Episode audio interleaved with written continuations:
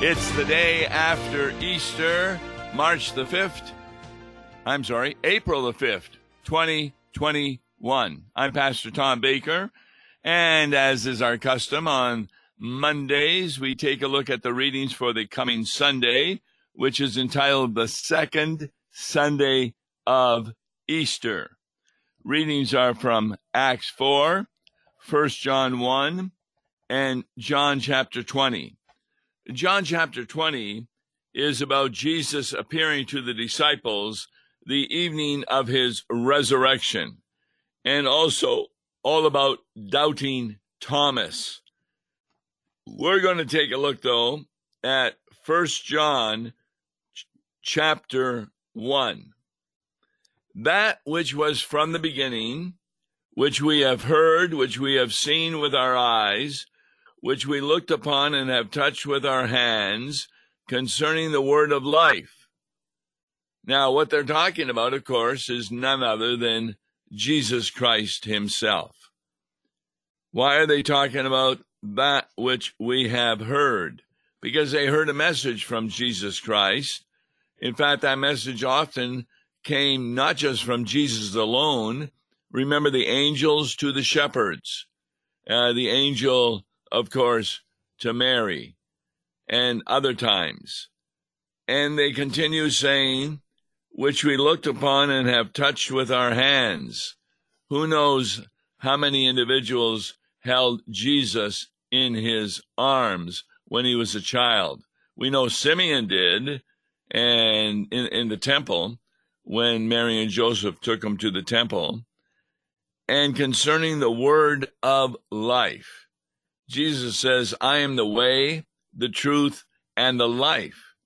And when he's talking about life, he's not referring to just being alive. He's talking about the restored life that we lost through the sin of Adam and Eve and our continual sin.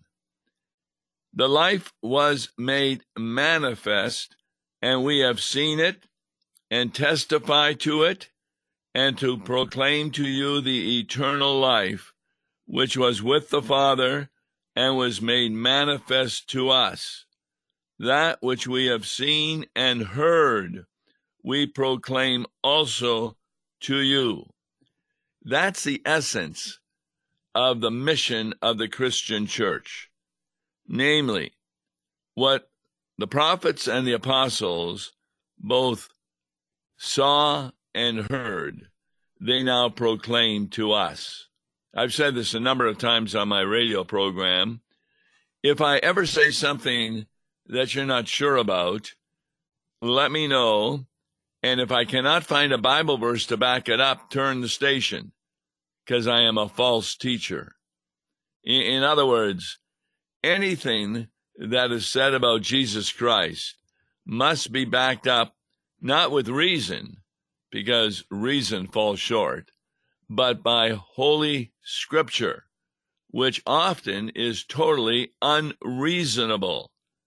In other words, what other religion do you find where the personal God becomes a human being to die for our sins? And that's what John's going to be talking about here. So, what is the purpose of the apostles telling us what they have seen and heard. The next part of the verse. So that you too may have fellowship with us. Well, what fellowship? Well, our fellowship is with the Father and with his Son, Jesus Christ. To have fellowship means that you are part of the family of God. Jesus is your brother. God the Father is your Father. And even God the Holy Spirit is your sanctifier, who not only brought you to faith by hearing the Word of God, being baptized, but also sustains you in the one true faith with not just good works, but what is referred to as fruit of the Holy Spirit. And we are writing these things so that our joy may be complete. What makes our joy complete? Our joy is made complete by receiving not only the good news of the gospel, but seeing how it works faith in individuals. In fact, yesterday at one of the churches I was at, we had confirmation of two adults. That confirmation had begun back in September. And they finally came to a decision that they desired to be members of the Lutheran Church Missouri Synod because it mirrored an accurate summary of God's Word. And there was great joy in the congregation when these two people came forward to be confirmed, and they brought their two children, very young. They had been baptized earlier in the summer. And the four of them were standing there. The two adults made the vows concerning confirmation, and five minutes later, they received the very body and blood of Jesus Christ. That's what that verse 4 means. We are writing these things, John says, so that our joy may be complete. And our joy is complete as human beings become true believers. Now, these individuals were already Christians of another denomination. I had no doubt of their Christianity, but by becoming a member of the Lutheran Church, they were acknowledging that the aspects of Lutheranism most closely are in agreement with Holy Scripture. So, verse 5, and we're looking at 1 John chapter 1. This is the message we have heard from him and proclaim to you that God is light and in him is no darkness at all. Now, here's where you need a pastor who has a knowledge of scripture and has been trained at the seminary because the concept of darkness often means evil, judgment. For example, we just realized that this past Good Friday when darkness covered the land when Jesus had been crucified. Why was it dark? Because as Jesus said, My God, my God, why have you forsaken me? The Father had turned his back on the Son because the Son carried the sins of the whole world on his shoulders. Now, at the end of the crucifixion, Jesus said to the Father, Into thy hands I commit my spirit. God is light. And that's kind of obvious when you look at the first verses of the Bible. In Genesis, you have God the Father in verse 1. In the beginning, God created the heavens and the earth. You then have the Holy Spirit who was over the waters. And then it said, and God said, let there be light. Now, if you go to John chapter 1, in the beginning was the Word, the Word was with God, the Word was God. Nothing was made that was not made by the Word. And in verse 14, we find out that the Word became flesh and dwelt among us. The Word of God is often referring to not words of the Bible, but Jesus, the Word.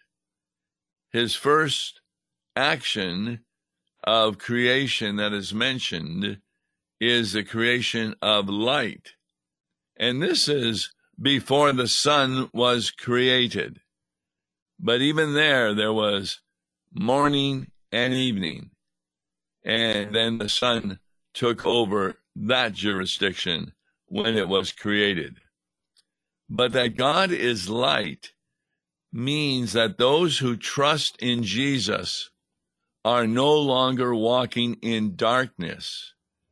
We know the will of God, uh, we know his word of judgment, but we also know the gospel. This is why this program is called Law and Gospel, because the law has the purpose of mirroring our sins to show that we fall short of the glory of God and we deserve nothing but temporal and eternal punishment. Heaven ought not be our home. But because of Jesus the Christ, who came into the world, became a human being, and suffered for us, we now have fellowship with the Father and the Holy Spirit. Therefore, verse 6 if we say we have fellowship with him while we walk in darkness, we lie and do not practice the truth. There are a lot of individuals in the world who say they have fellowship with the true God, but they do not. They sometimes rename the God like Allah, or even if they say they're Christians, they do not have the true God. Just simply read the teachings of the Jehovah Witness or the Mormon Church to see how far short they are from a true understanding of the true God, the Father, the Son, and the Holy Spirit. So they may say, oh, we have fellowship with God, but because they walk in darkness, which simply means they do not believe that Jesus is the only way of salvation and that he is the one who became incarnate, that is, took upon human flesh to die for us. Such people are lying and do not practice the truth. But, and here's the opposite for those of you in faith. But if we walk in the light as he is in the light, we have fellowship with one another, and the blood of Jesus, his son, cleanses us from all sin. What blood? The blood of the crucifixion. You see, it's one thing to know the details of the history of the life of Jesus, that he was born, that he suffered under Pontius Pilate, that he was crucified, that he was buried, that he rose. Those are historical facts. Ready? That save nobody. Because even the devils know that. And even human beings, such as the Pharisees, they realized that also. They knew he died. They knew he rose from the dead. They paid the soldiers to lie about it because they believed he raised Lazarus from the dead. They said it was a trick of Beelzebub, the devil. And, and so was a very interesting note that we find at the crucifixion where they say to Jesus hanging on the cross, you come down from the cross and we will believe in you. This concept is at the base of all false belief. That first we have to see and have evidence that you are the Christ. Then we will believe. No, the Bible indicates that first you believe and then the evidence is clear. We're talking more about that in other broadcasts about this important distinction between Christianity and everything else. So, what does it mean to walk in the light? Well, one would expect if you are of another religion that to walk in the light means you no longer sin. There is no doubt that that is a goal of the scripture to help you to stop sinning. But as verse says, verse 8, if we say we have no sin, we deceive ourselves and the truth is not in us. Well, then, how does sin, which should mean we don't go to heaven, how is it taken care of so that heaven is still our home? Verse 9 If we confess our sins, he is faithful and just to forgive us our sins and to cleanse us from all unrighteousness. You don't find that concept in any other religion in the world. Simply by confessing sins. What is that? That is really the ministry of John the Baptizer to move people to repentance in preparation for the coming of Jesus Christ. Because what is Jesus Christ going to be preaching about? he's going to be preaching about the forgiveness of sin. And if a person denies that he is a sinner, not only is he a liar, but he is not able to confess his sins. And to confess sins just doesn't mean, well, I did this wrong and I did that wrong and I had a wrong thought, I said a wrong word. No, Confession means that you take full responsibility for your sin. Unlike Adam, who attempted to blame Eve, the woman you gave to me, which shows that he's actually attempting to blame God for his sin. That's not proper confession. Proper confession is taking the responsibility that I have sinned. And therefore, when we don't confess, thinking we have no sin, the Pharisees were like that. They were thankful they were not like tax collectors who were Jews working for the Romans. And they said, No, we're not sinners like that. In fact, we do the ceremonial laws. They didn't even talk about the moral laws. And that's why they were shocked when Jesus in the Sermon on the Mount pointed out that a sin that deserves eternal hell is not only the act of murder, but also the thought of murder or the word of murder. So, how are we saved? If we confess our sins, he is faithful now, what does faithful mean? That means God keeps his promises. And one of the promises from the cross that Jesus requested, Father, forgive them, for they know not what they are doing. And he's not talking about believers. He's talking about the unbelievers who nailed him to the tree, who spit at him, who derided him. They are the ones whose sins Jesus asked to be forgiven and to cleanse them from all unrighteousness. Therefore, if we say, and this is verse 10, if we have not sinned, we may come a liar, and his word is not in us. Now, do you understand this concept of Christianity? To walk in the light doesn't mean that you stop sinning.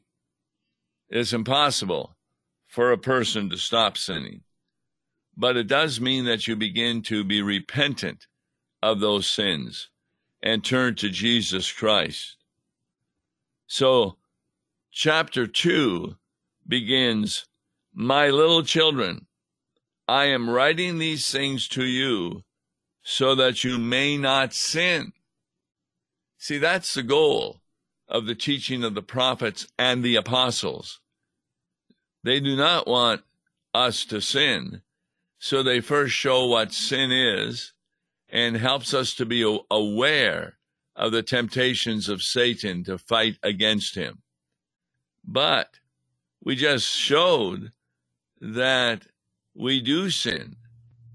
So, how do you reconcile that the purpose of the apostle and prophet's writings is so we do not sin, but we do sin?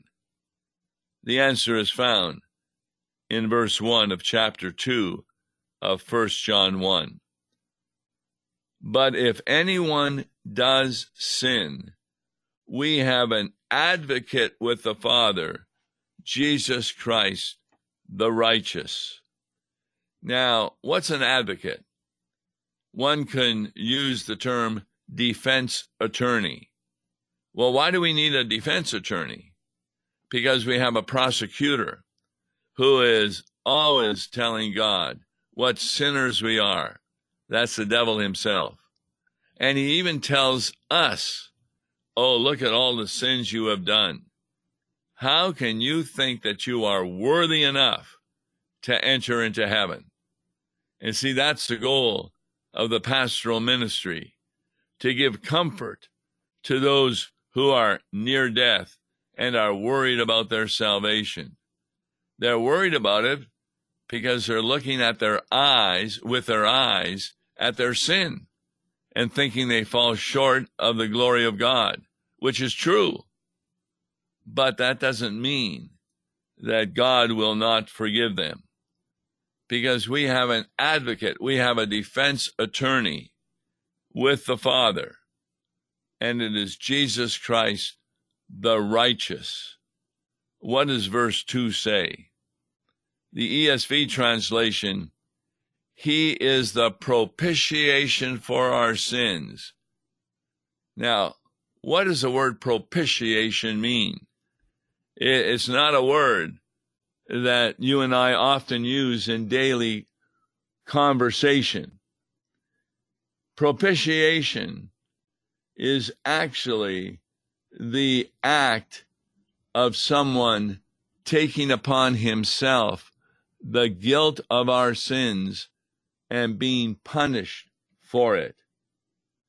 There's another term, expiation, and that term has to do with removing something or taking something away.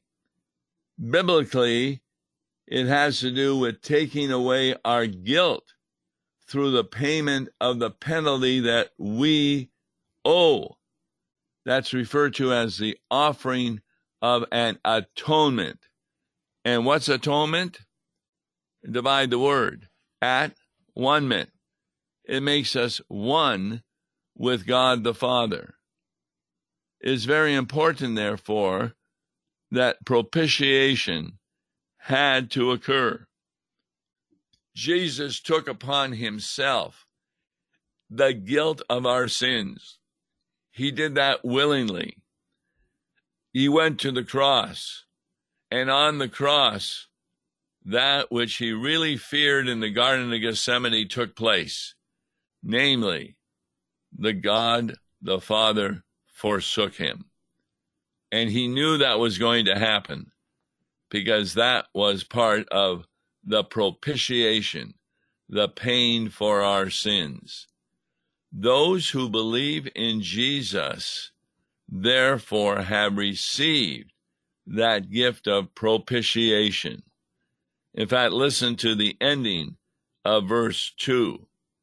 After he is a propitiation for our sins, and not for ours only, but also for the sins of the whole world.